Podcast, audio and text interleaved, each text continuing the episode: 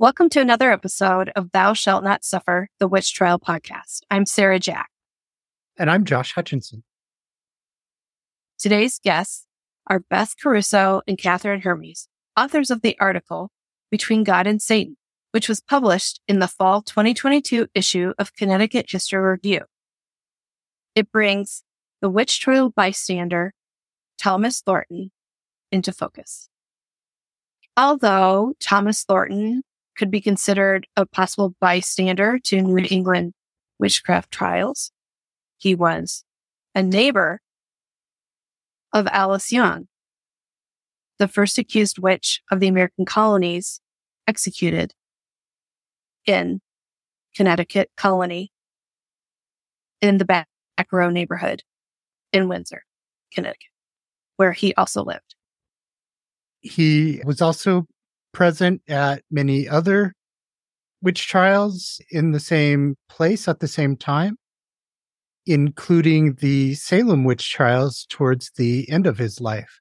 So he's the one person who connects the first witchcraft execution in New England to the last. In this very researched and informative article is available for you to read and to continue research. You'll enjoy the conversation we have today and learn more about Thomas Thornton later. We have so much good content coming to you in this 2023. It's very exciting to be able to bring so many great conversations.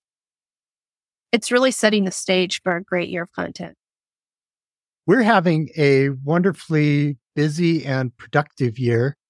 We've got a lot going on with End Witch Hunts and with the Connecticut Witch Trial Exoneration Project. Legislation is on the table to exonerate those accused of witchcraft in colonial Connecticut, and we couldn't be more excited about that. I'm very excited. I'm personally excited as I descend from one of the accused victims of Connecticut, Winifred Benham Sr. of Wallingford. And not just because of my connection to her, but having my interest in the American colony witch trials has encompassed Connecticut and there's dozens of accused from that colony that are going to have the opportunity to no longer be looked at as guilty. And whether you're a descendant of one of the accused or you're just interested in seeing justice for the victims of the witch trials, please join us on our Discord server to learn how you can help get that legislation passed. We'll have a link in the show notes. If you are even a little bit interested in volunteering or finding a way to participate in this exoneration project, we want you. Anybody who's interested, there's room for you to join us. We're coming from across the country to direct our message at Connecticut that we believe this legislation is important and that they should pass it and clear these names we believed that a collaboration would be important to fulfill this project. And it is, it's a huge collaboration. There's lots of Connecticut residents that want this, but we're able to support them. And everybody's doing it for these victims and coming together to correct a historical wrong. And we're looking to send a message about the other witch hunts going on in our world right now. We think that the legislature of Connecticut and the governor can make a powerful statement that we will not tolerate witch hunts.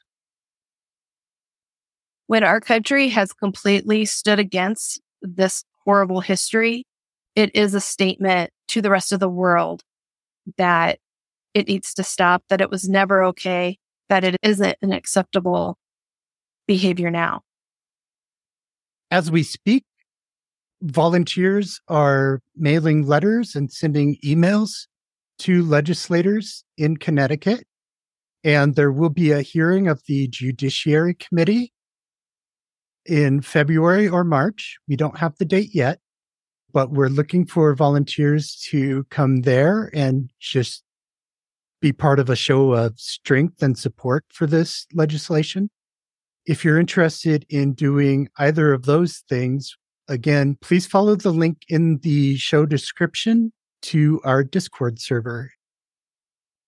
Thank you for joining us and for making our efforts stronger.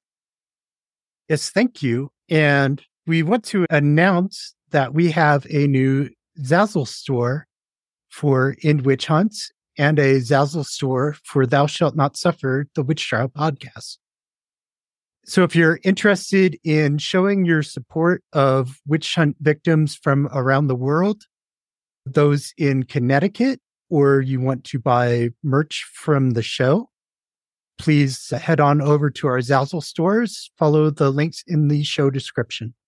For additional news on what's going on with the exoneration effort, visit connecticutwitchtrials.org or join our Discord server. And now I present to you a summary of the life of Thomas Thornton, the subject of today's episode. Thomas Thornton was a tanner who came from near London to Dorchester, Massachusetts, and then settled in Windsor, Connecticut by 1638. In 1647, there was a spate of child deaths and an outbreak of influenza in Windsor, where Thomas Thornton was still living. Four of his six children died at that time. His neighbor Alice Young was hanged as a witch in Hartford in that same year. After that, Thomas relocated his family to Stratford, Connecticut, where Goody Bassett was tried for witchcraft in 1651 and executed. Her trial and execution led in turn to the trial and execution of Goody Knapp of Fairfield, whose trial and execution led to an accusation against Mary Staples of New Haven. Thomas Thornton later became a minister and preached in Ireland for a time before King Charles II was restored to the throne and Thornton was ejected as a nonconformist. He returned to New England and settled in the Plymouth colony in the town of Yarmouth, where he was the minister for many years. On March 6, 1677, Thomas Thornton wrote a letter to Increase Mather, which is significant because that was the same day that Mary Ingham was tried for witchcraft in Plymouth. Katherine Hermes and Beth Caruso believe that Thomas Thornton sent that letter from Plymouth on the date of Mary Ingham's trial. Thomas Thornton was connected to many important figures in politics, religion, and witch trials. He communicated with Connecticut Governor John Winthrop Jr., the Mathers, including Increase and Cotton, the Cottons, John Sr. and John Jr., and witch trial judge Samuel Sewall. In 1692, Thomas Thornton moved to Boston, where he became a member of the Mathers Church. He was present at Margaret Rule's bedside while she was dealing with her affliction, possible diabolical possession, as believed by many at the time. Later on, when Thornton was on his deathbed, witch trial judge Samuel Sewall kept vigil. Thomas Thornton had many links to witch trials from the first witchcraft execution in the colonies, that of Alice Young in 1647, to the last witchcraft execution in the colonies, which was in Salem in 1692. He was connected to key players involved in these trials. Thank you for that summary, Josh. You're welcome. And I'm excited to introduce Beth Caruso and Katherine Hermes, authors of the article Between God and Satan, which was published in the fall 2022 issue of Connecticut History Review Beth Caruso is the author of One of Windsor and The Salty Rose. Dr. Katherine Hermes, JD, PhD, is professor of history at Central Connecticut State University. She's co-host of Grating the Nutmeg podcast and publisher of Connecticut Explored, the premier magazine of Connecticut history. What can you tell us about the meaning behind the title of your manuscript published in Connecticut History Review called Between God and Satan?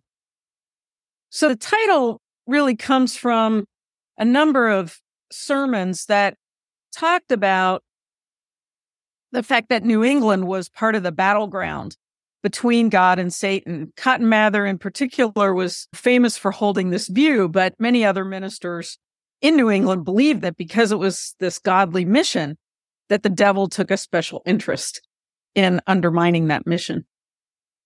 I think in the article, that title also refers to children as being vulnerable in a space where they are vulnerable to influences by Satan. They are vulnerable to being bewitched or falling to evil. And at that time, it's the parents' duty and responsibility and the church's responsibility to raise them and instill the proper morals because they're not truly grounded in those morals at that point in time.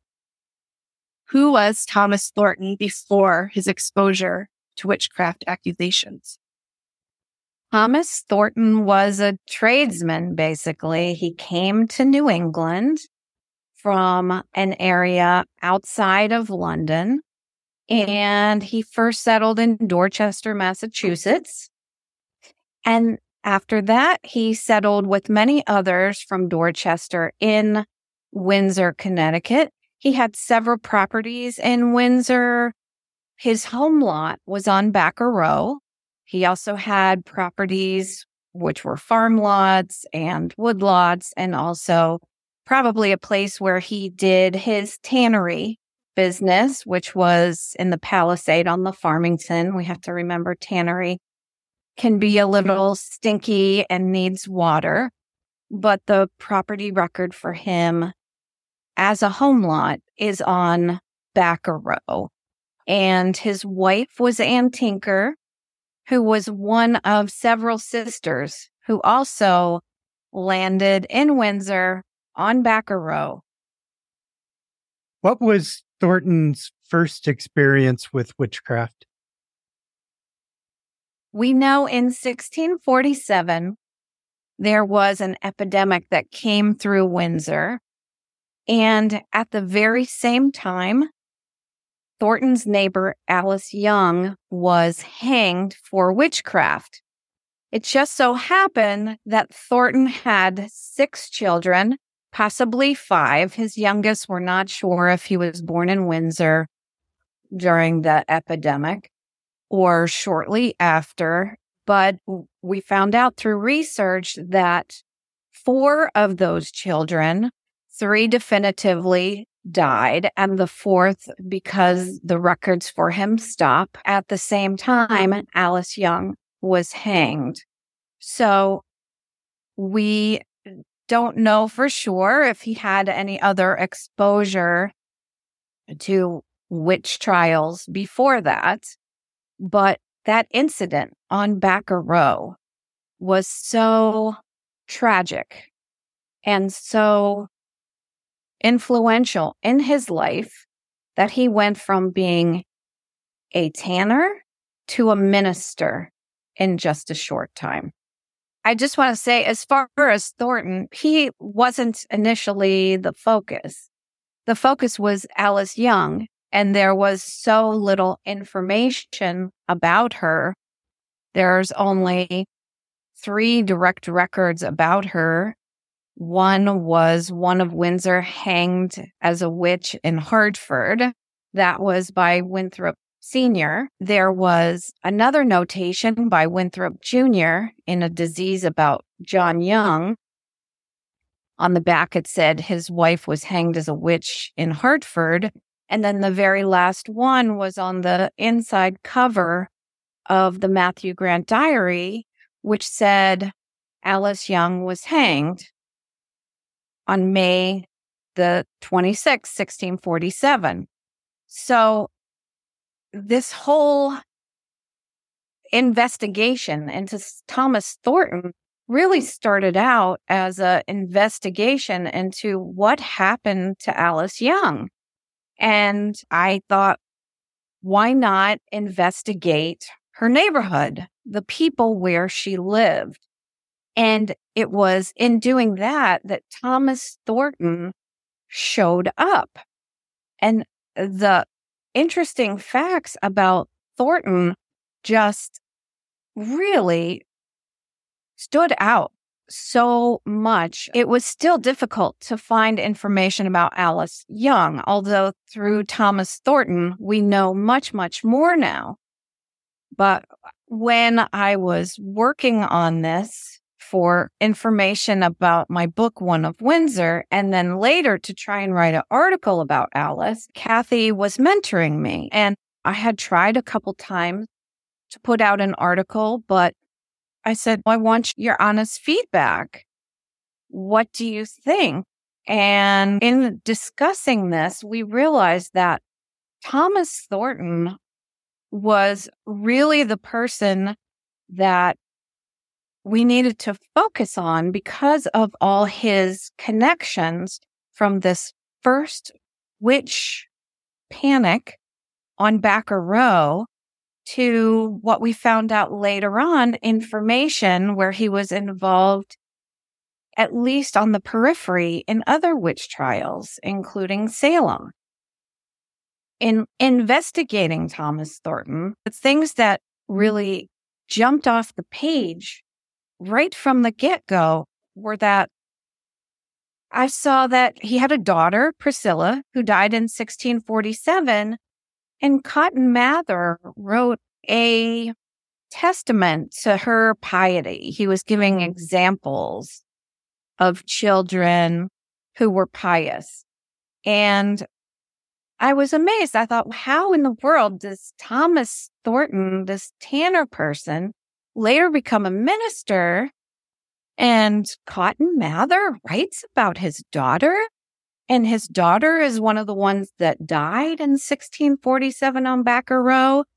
And in this description of Priscilla and her piety, there are also things about brushes with the devil and wanting to do a day of humiliation with fellow children that needed become more good and righteous. I thought was strange. And then the other thing that stood out too is he's at the bedside of Margaret Rule, which is someone who's bewitched during that whole same Salem period in Boston.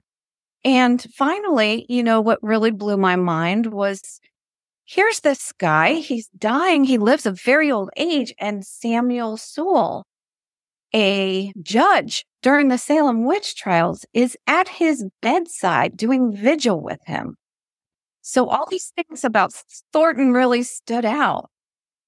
Yeah, Thornton had an extraordinary life, and we didn't know anything about really his time in Ireland. There are big gaps in the biographical information about Thomas Thornton that I think we finally closed by finding the letter from Reverend Hooke in New Haven to Cromwell saying that Thomas Thornton would be coming over to Ireland uh, and was joining the recruits for the ministry, finding a little documentary evidence of his time in Ireland about where he served at several garrisons like Six Mile Bridge and in Limerick and so on. And then realizing that his time was coterminous with that of the Mathers themselves, that Samuel, Nathaniel, and Increase Mather were all in Dublin at that time under the tutelage of a man named Samuel Winter.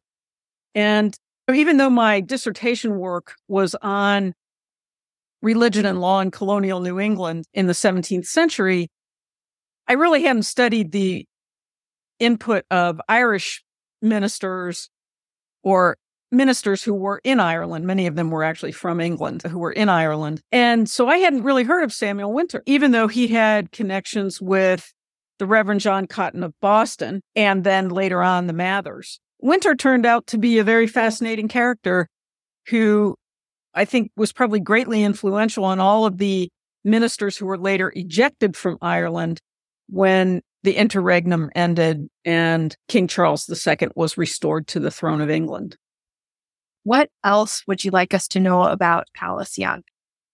Alice Young was in the middle of all these Tinker sisters on Backer Row. So I thought she possibly could be related to them, or maybe her husband was related to them. It was not just because of her placement on Backer Row, it was also that after this witch trial in 1647, everyone left Backer Row fairly quickly, except for one woman, Rhody Tinker, who was then widowed and was waiting to remarry. In those days, you certainly didn't want to be connected to a witch, a defined witch in your society, because that could come down on you later on, that connection. So I found it interesting how all these people from the same family, they all left. And we know Thomas Thornton and his wife left as well after their children died. You find them pretty early on in Stratford. And that's the same place where John Young ends up going. His daughter ends up staying in Windsor because we know that Alice Young had one daughter, Alice Jr., and we do know that she stayed in Windsor because the marriage record we found is that she married Simon Beeman in Windsor before they went to Springfield together. But Backer Row during that time, there were a lot of children living there. And unfortunately, during the epidemic, there were, like I said before, four of the Thorntons' children who died, but another household right up the way, there was another child who died, Sarah Ascension. I thought it was interesting because piecing together the ages of the children, uh, there were a lot of young girls right around menarche age. Priscilla was 11 years old when she died. Her sibling Anne was nine when she died. These would have been the playmates of Alice Young's daughter, right next door. And then Sarah Ascension, she was right around that age. Rhody Tinker, Hobbs Taylor, she had two daughters from her first marriage. And we think they probably would have been right around that age too. So what's interesting when we're looking at this case and we're piecing things together is the amount of young girls, this element that you see later in Salem, but also this element of illness connected to a witch panic during the Hartford witch panic. It all started with a young girl on her deathbed who was sick.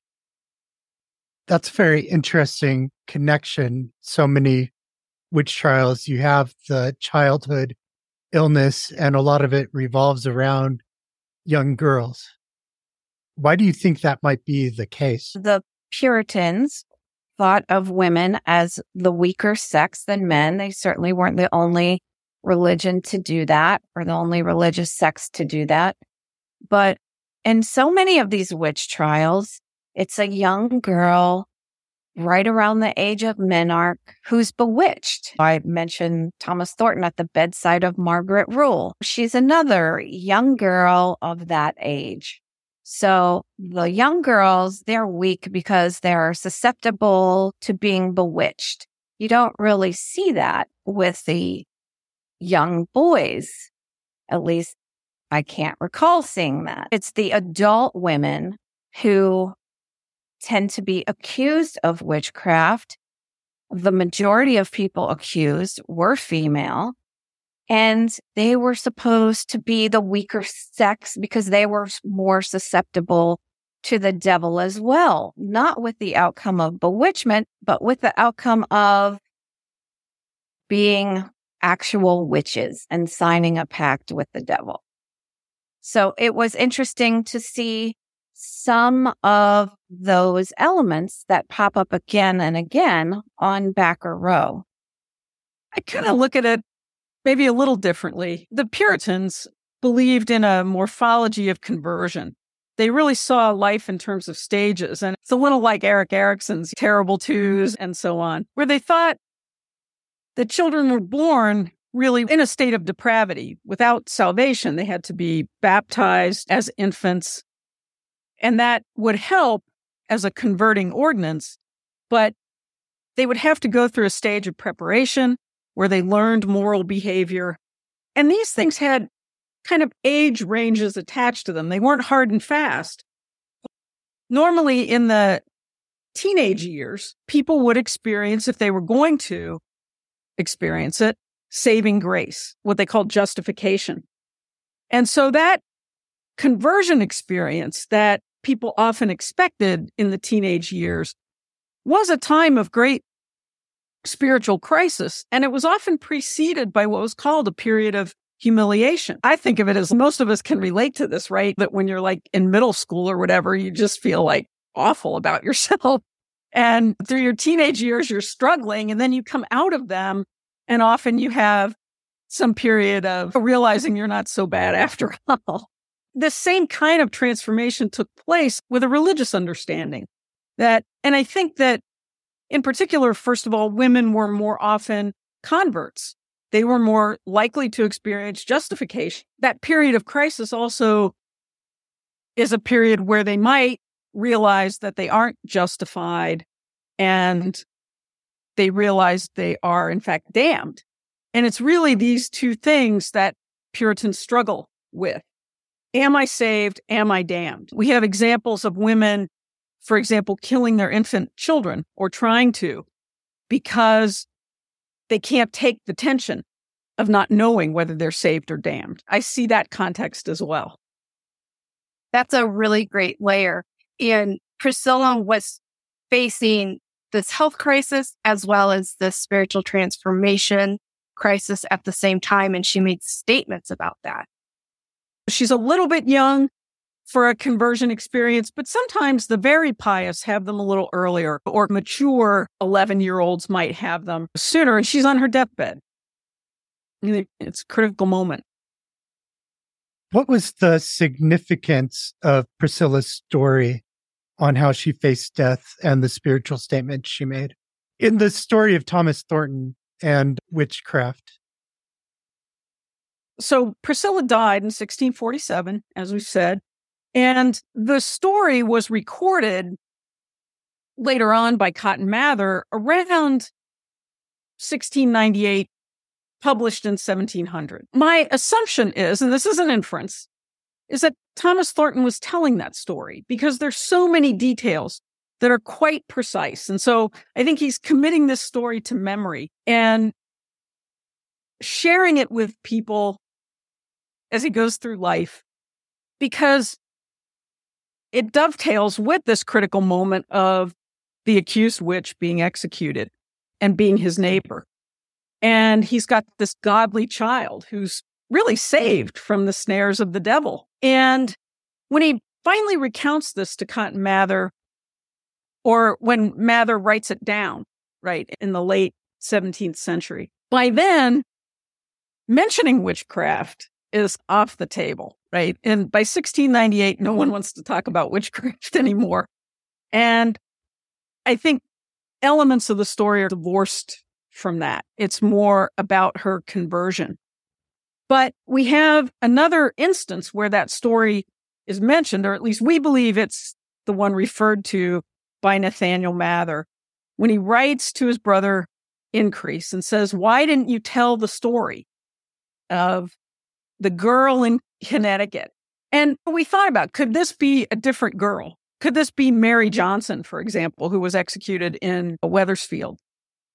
And Johnson was a woman. She already had a child. She was not a girl. And Mather doesn't mention an execution. She died for the same crime, he says, and with a conversion, a genuine conversion. And I think that what Mather's talking about here is an earlier version of the story in which the witchcraft was probably mentioned along with the conversion.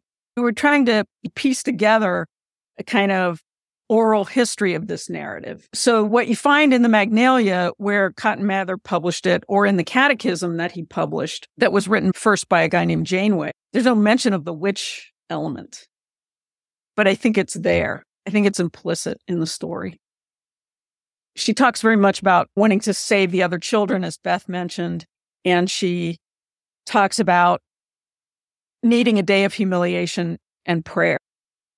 I printed off what he wrote about her, and there are several references to good and evil, brushes with evil, needing to be pious and get, and this is a direct quote, get power against their sinful natures. And even on her deathbed, she says she was thanking her superiors. And the direct quote is, "Twas because they had curbed her and restrained her from sinful vanities.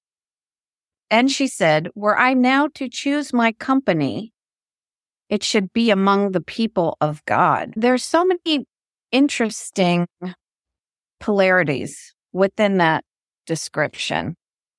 The other reason why, and this isn't directly said that this is Thornton, but Cotton Mather also writes in Enchantments Encountered, a chapter in Wonders of the Invisible World, he mentions this. And Kathy and I believe Cotton Mather in this is referring to Thornton. He said, We have been advised by credible Christians still alive that a malefactor accused of witchcraft as well as murder and executed in this place, meaning the colonies, more than 40 years ago did then give notice of a horrible plot against the country by witchcraft, and the foundation of witchcraft then laid, which, if it were not seasonably discovered, would probably blow up and pull down all the churches in the country. And again, this also ties into what Kathy was describing as the space between good and evil, between God and Satan. Do you think that Priscilla could have been Alice's accuser? I think it's possible. It's interesting that Thornton remains close to John Young. Whatever happened there on Backer Row, Thornton didn't distance himself from John Young in any intentional way. So it's hard to say. If his daughter had been the accuser, there might have been more distance between the men, but it doesn't appear that John Young came to his wife's defense.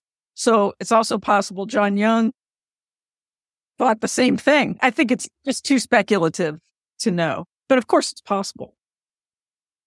And Thornton was looking out for Young's health. We do think that they maintained a relationship because in one of the references to Alice Young being a witch and connected to John Young that I mentioned in the beginning, is a description of John Young's disease. There is no signature on that as to who the author was, but this would have been somebody at the bedside of John Young describing his disease. Kathy had found a letter from Thomas Thornton to Increase Mather. And so we had his handwriting Beth and I went to the Massachusetts Historical Society to look at some documents and in particular, John Winthrop Jr.'s papers, because that's where this account of John Young's disease was, and it was considered an anonymous account. We then, from the Boston Public Library, got a copy of the letter that Thomas Thornton wrote to Increase Mather. And as I was looking at the two, I thought, this handwriting looks the same. And it's pretty distinctive because it's more in the Elizabethan style than in the later style of handwriting that even John Winthrop himself had, or someone of Thomas Thornton's age. It's a little bit like seeing the cursive of your grandmother, right? Rather than the handwriting of if you wrote like your grandmother instead of someone now. And so Beth actually did the close up comparison. She focused in on some letters and it was pretty clear once we put the letters side by side that this was the same handwriting. And these letters provide important clues for a number of reasons, not only that Thornton wrote about this disease, but that he was in communication with important people. John Winthrop Jr., Increase Mather. We don't have many things written in Thomas Thornton's hand. These are the two things that survive that we know of. And just the fact that he's at the bedside and he's writing about the disease and he sends it to Winthrop Jr., tells us that he still has a relationship with John Young. At the time, John Winthrop Jr., he was physician to most of Connecticut, but obviously he couldn't always be there in person to cover all that territory. So people would be at the bedside of a sick person. They would write a description of the disease and then send it to Winthrop. So we were extremely excited to make this discovery because it did fit in with the order of where they both were at the time. It reflects on their continuing relationship, but it's also extremely exciting for the possibility of more things showing up later that may give light to more layers and more information about the witch trials in New England. This was a snippet that he had written about John Young, which he hadn't signed. There are many other documents out there that have no signatures. His signature is very distinctive.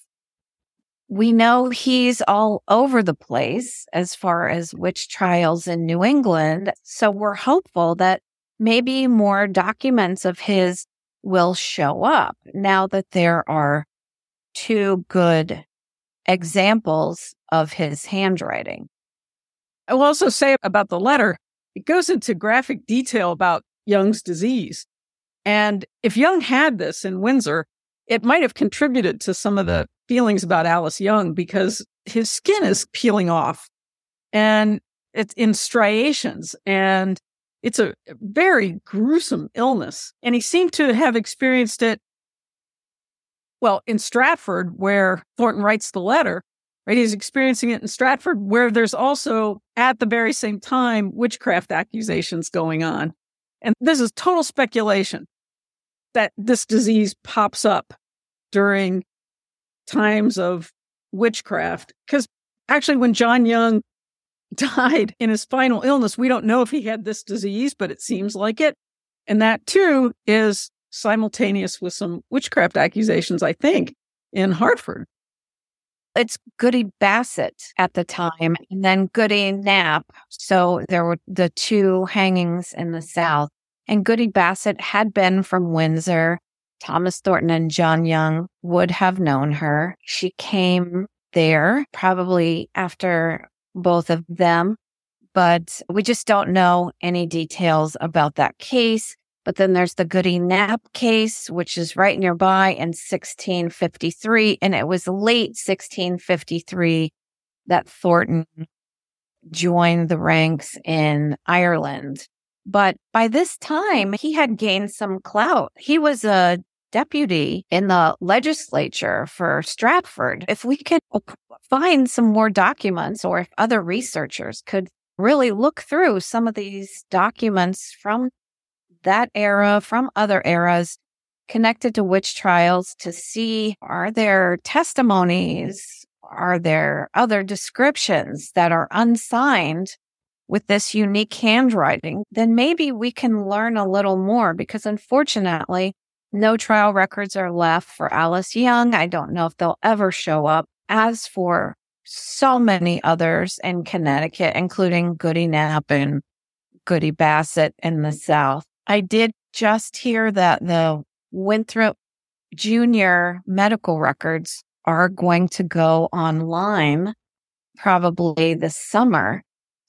And they haven't been thus far because also of his atrocious handwriting, I think there are probably a lot of incredible little chunks of history that we would want to know more about in those records as well. Other part of John Young's disease that's really interesting is that in the probate records, John Young was noted to have a disease for seven months before he actually died. Yet he did not leave a will.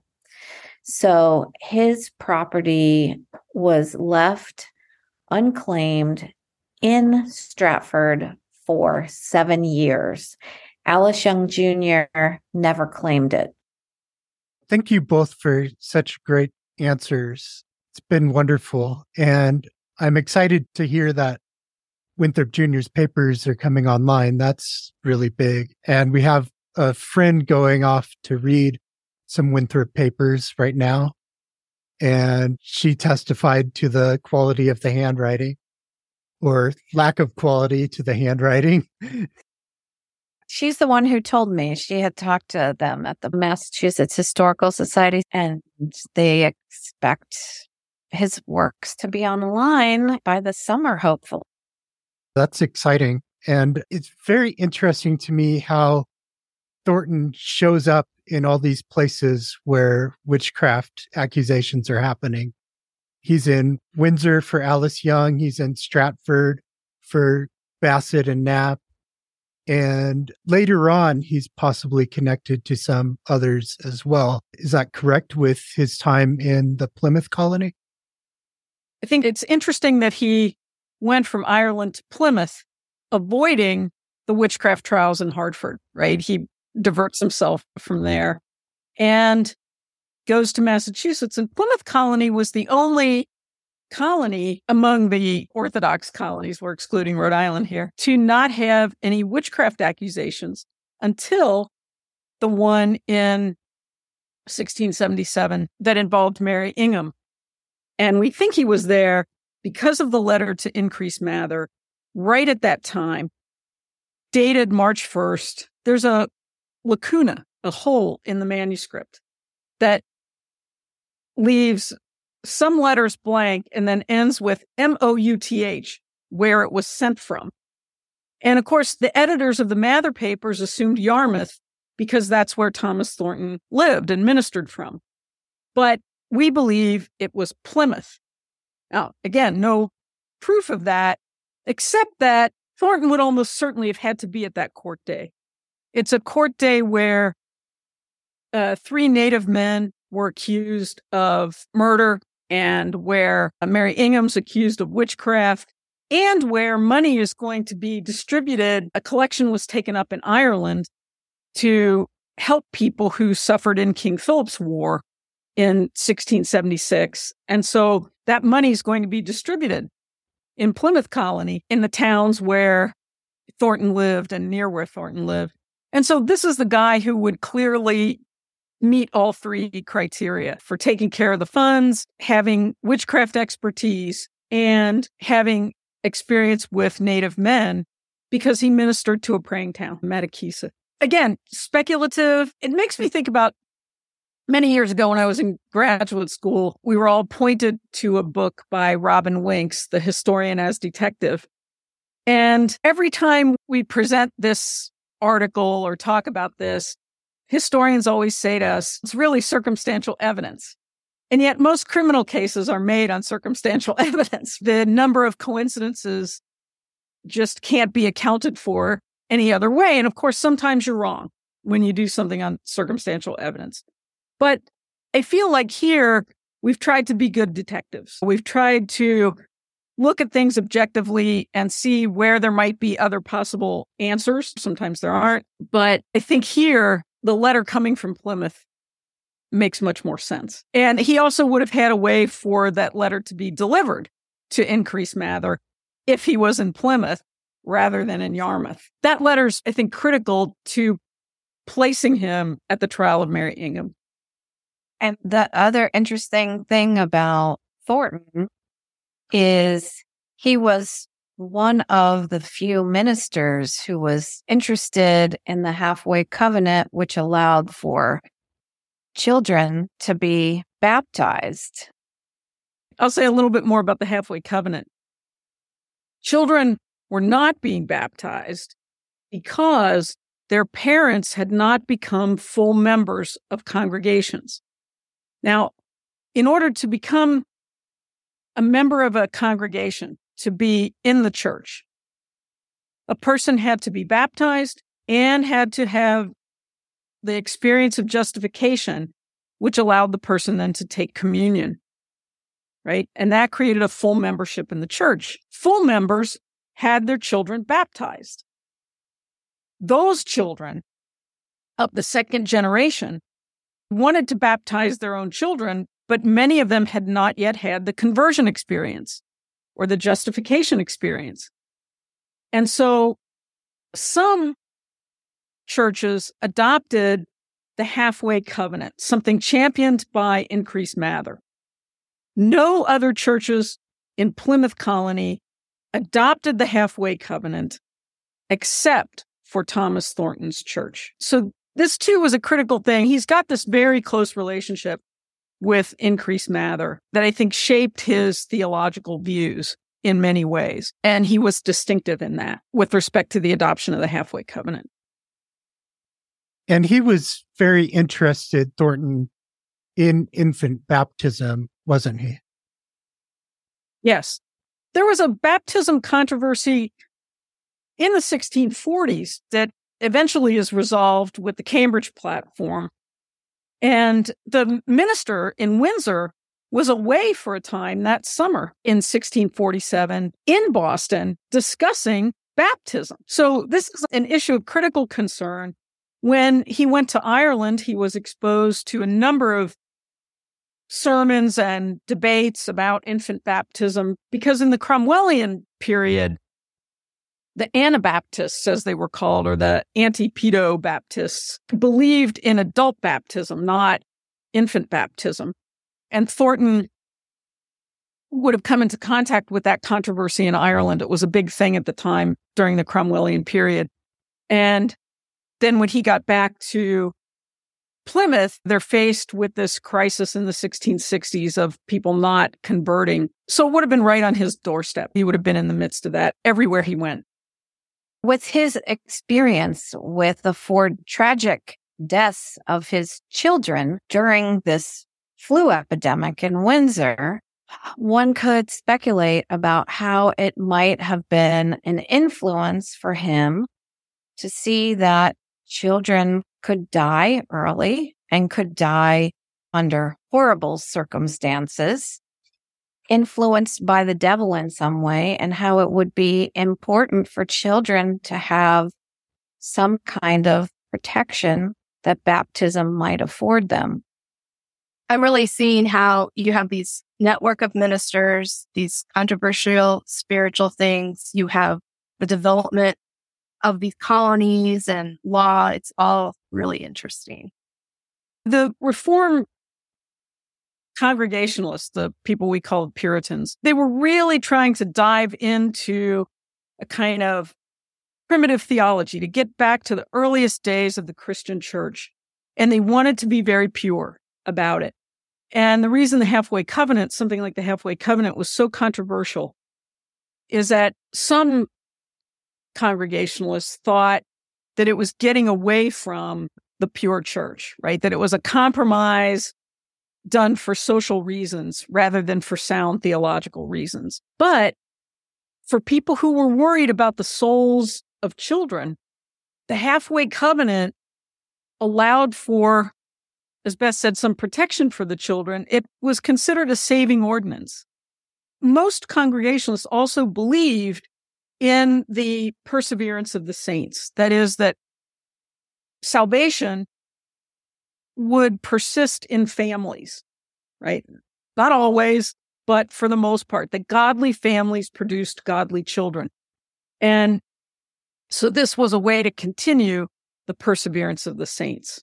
They really had a long term vision in mind. They thought that they were near the end times and were interested in converting native people.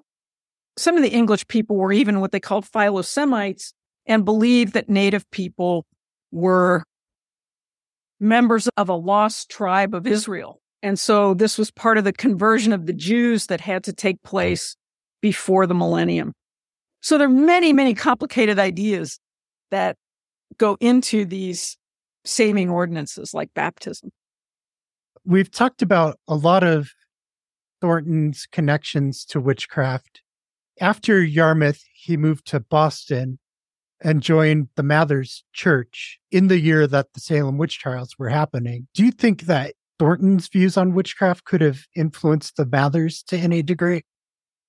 At this point in time, we really don't know if he was a shadow influencer because he certainly is in line with the thinking of theirs coupled with his early experience. What we need is more information about what his actual views were. And that is why we are so excited to put forth this research and hopes that other researchers will get a hold of it and it will open many more doors and that we can find more documentation about Thornton or more works that he's written, more sermons, things like that. I think there's more to discover before we can fully answer that question. Yeah, I think that's true. I do think that the Mathers were quite well educated and Thornton was not. And so he would probably have deferred to them in theological matters at the same time that his direct experience would have been of interest to them. But how they influenced one another, we can't say. And I think this is important.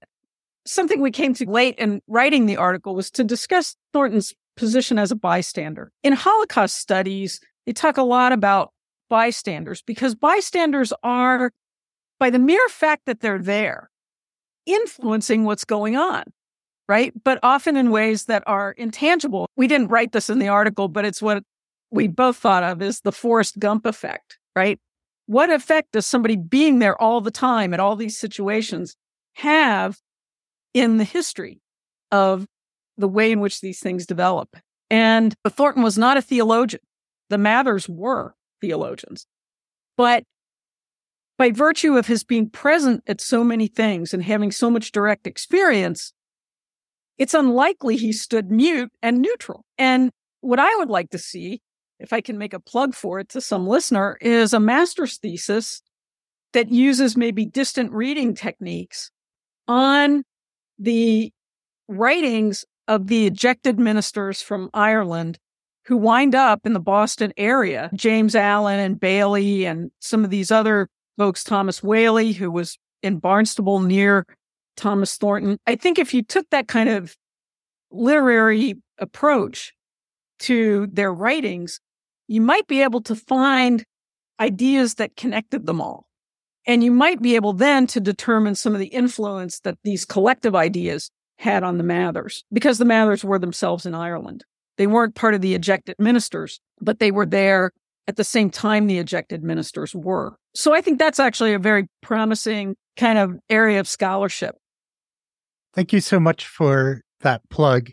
We think that's important for the story to be continued and further research done. We know that the spectral evidence was accepted early on in Connecticut and then John Winthrop Jr. basically rejected it. But then it turns back up in Salem. And we're wondering where that influence came from, that spectral evidence. Is there any, are there ideas out there of how spectral evidence came back at Salem? So there were only two witchcraft cases in Ireland at the time that Thornton was there.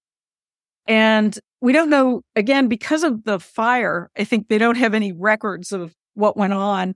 But typically, Ireland was not a place that accepted the idea of specters. And what's interesting is that I think some of the ejected ministers questioned the acceptance of specters in Boston. What Thornton's view was, we don't know. It was always a debatable thing about whether you could trust a specter. The idea that specters existed was accepted, but what to do with the presence of a specter and any information one received from the specter was the matter of debate.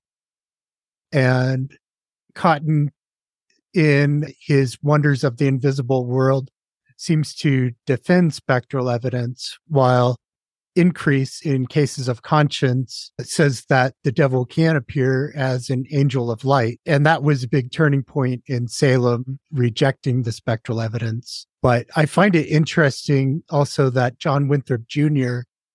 rejected it. And then his son, Waitstill, is one of the judges at Salem.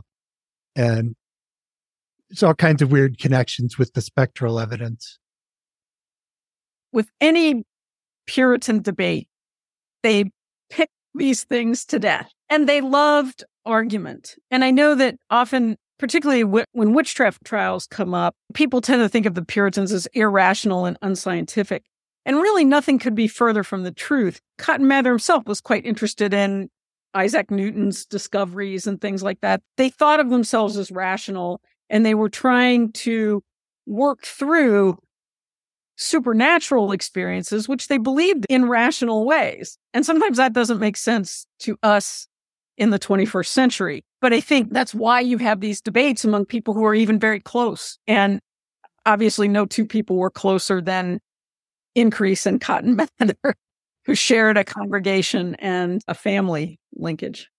Is there anything else about Thomas Thornton's connection to Salem Beth did talk about Margaret Rule, but maybe a little clearer explanation of that incident. Margaret Rule suffered from what appeared to be a demonic possession or a diabolical possession, which was a bit different from some other types of possessions. And many people were called to her bedside. Again, this is a point where we're in contradiction to some other historians, but we believe that Thomas Thornton, who signed the evidence about Margaret Rule, was Reverend Thomas Thornton.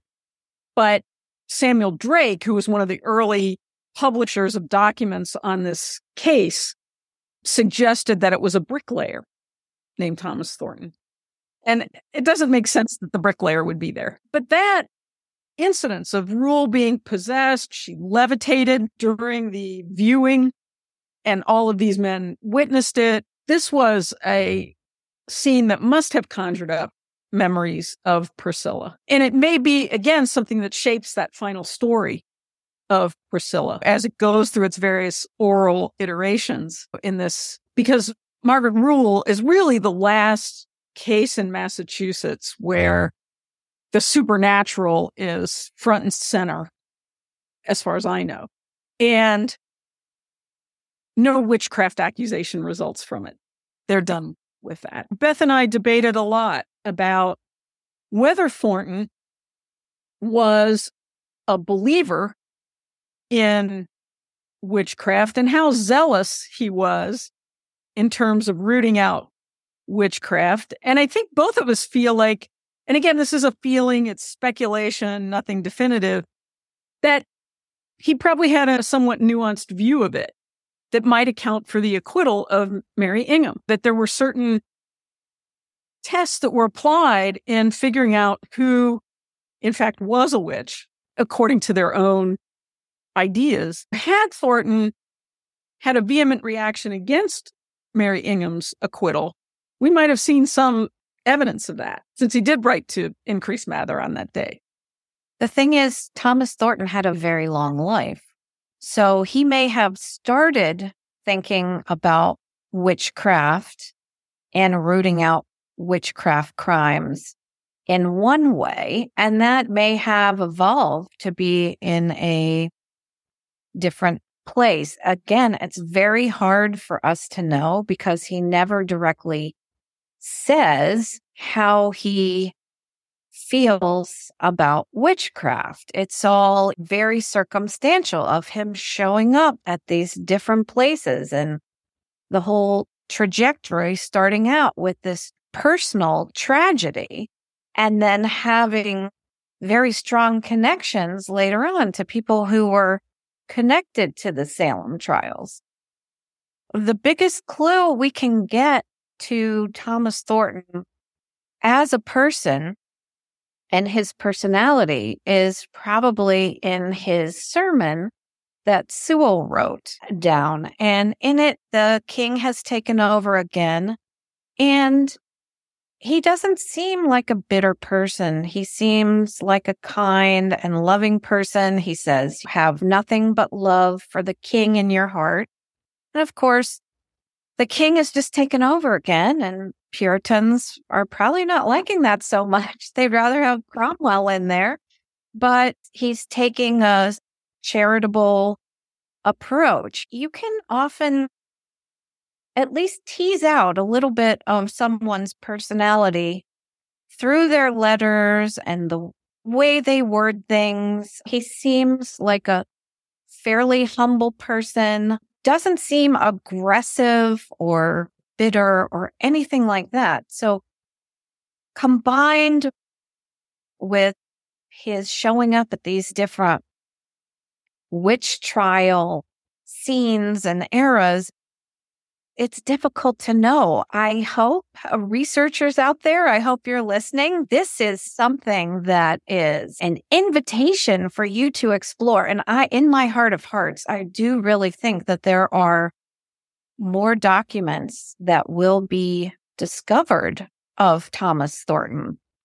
And people may have those documents already, but he just hasn't been on the radar because, quite frankly, no one has ever connected the Thomas Thornton, who's in Salem as a minister hobnobbing with Judge Sewall and the Mathers, with the humble tradesman in Windsor who tragically loses all these children in 1647.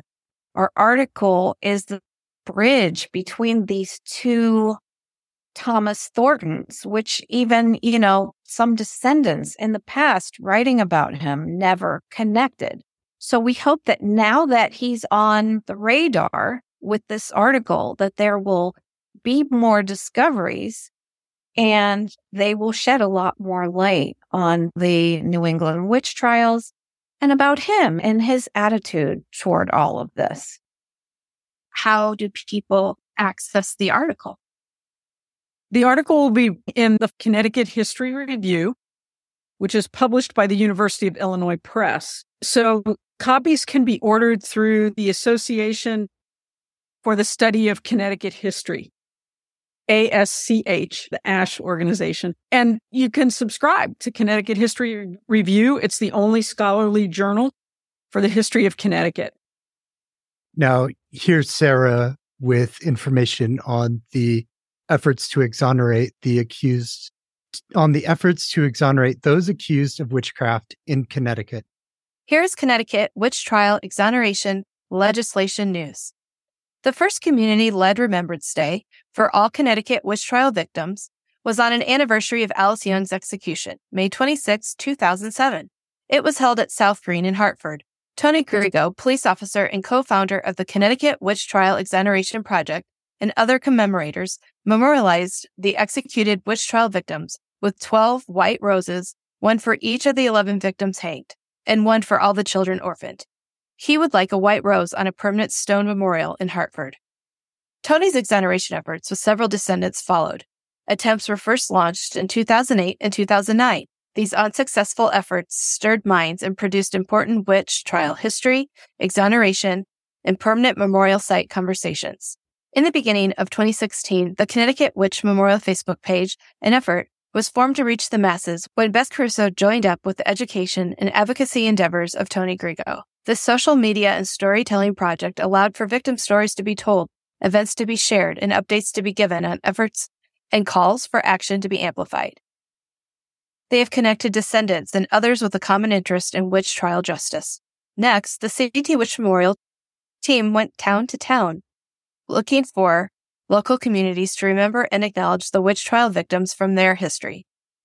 Out of this effort, a collaboration with the First Church of Windsor and Windsor Town Council, a resolution passed 9 to 0 on February 6, 2017, recognizing the town's two victims, Alice Young and Lydia Gilbert.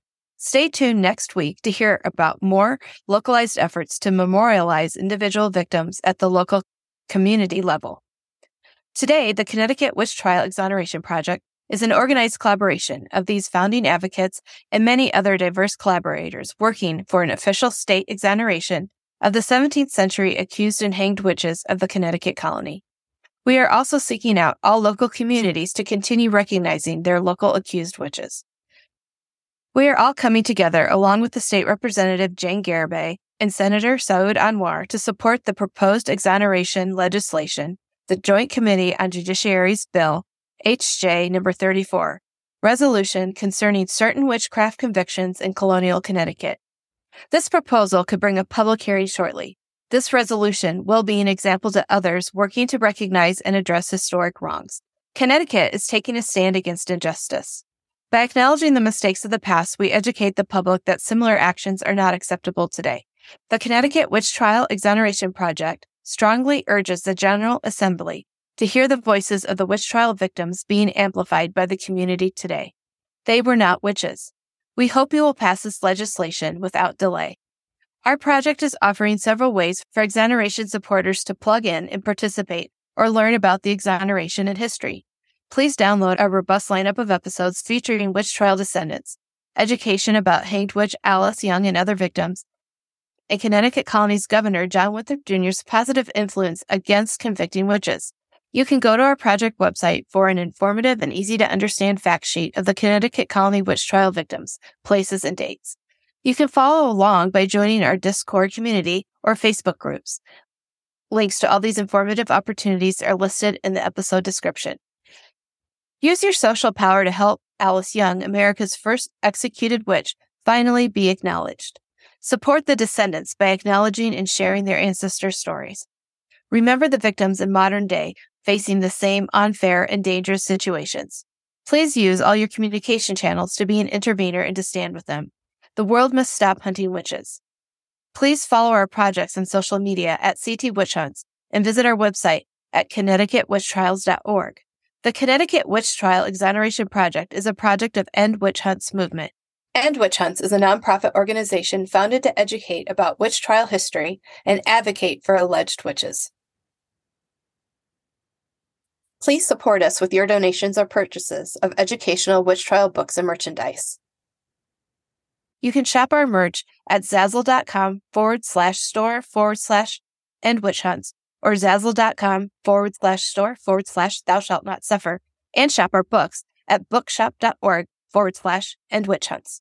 We want you as a super listener. You can help keep Thou Shalt Not Suffer podcast in production by super listening with your monthly monetary support. See episode description for links to these support opportunities. We thank you for standing with us and helping us create a world that is safe from witchcraft accusations. Thank you, Sarah, for that important update. And thank you for listening to Thou Shalt Not Suffer, the Witch Trial podcast. Join us next week. Subscribe wherever you get podcasts. Visit thoushaltnotsuffer.com and our Zazzle store remember to tell all your friends and encourage them to listen to the show and buy our merch. Support our efforts to end witch hunts. If you'd like to learn more or make a donation, visit endwitchhunts.org. Have a great today and a beautiful tomorrow.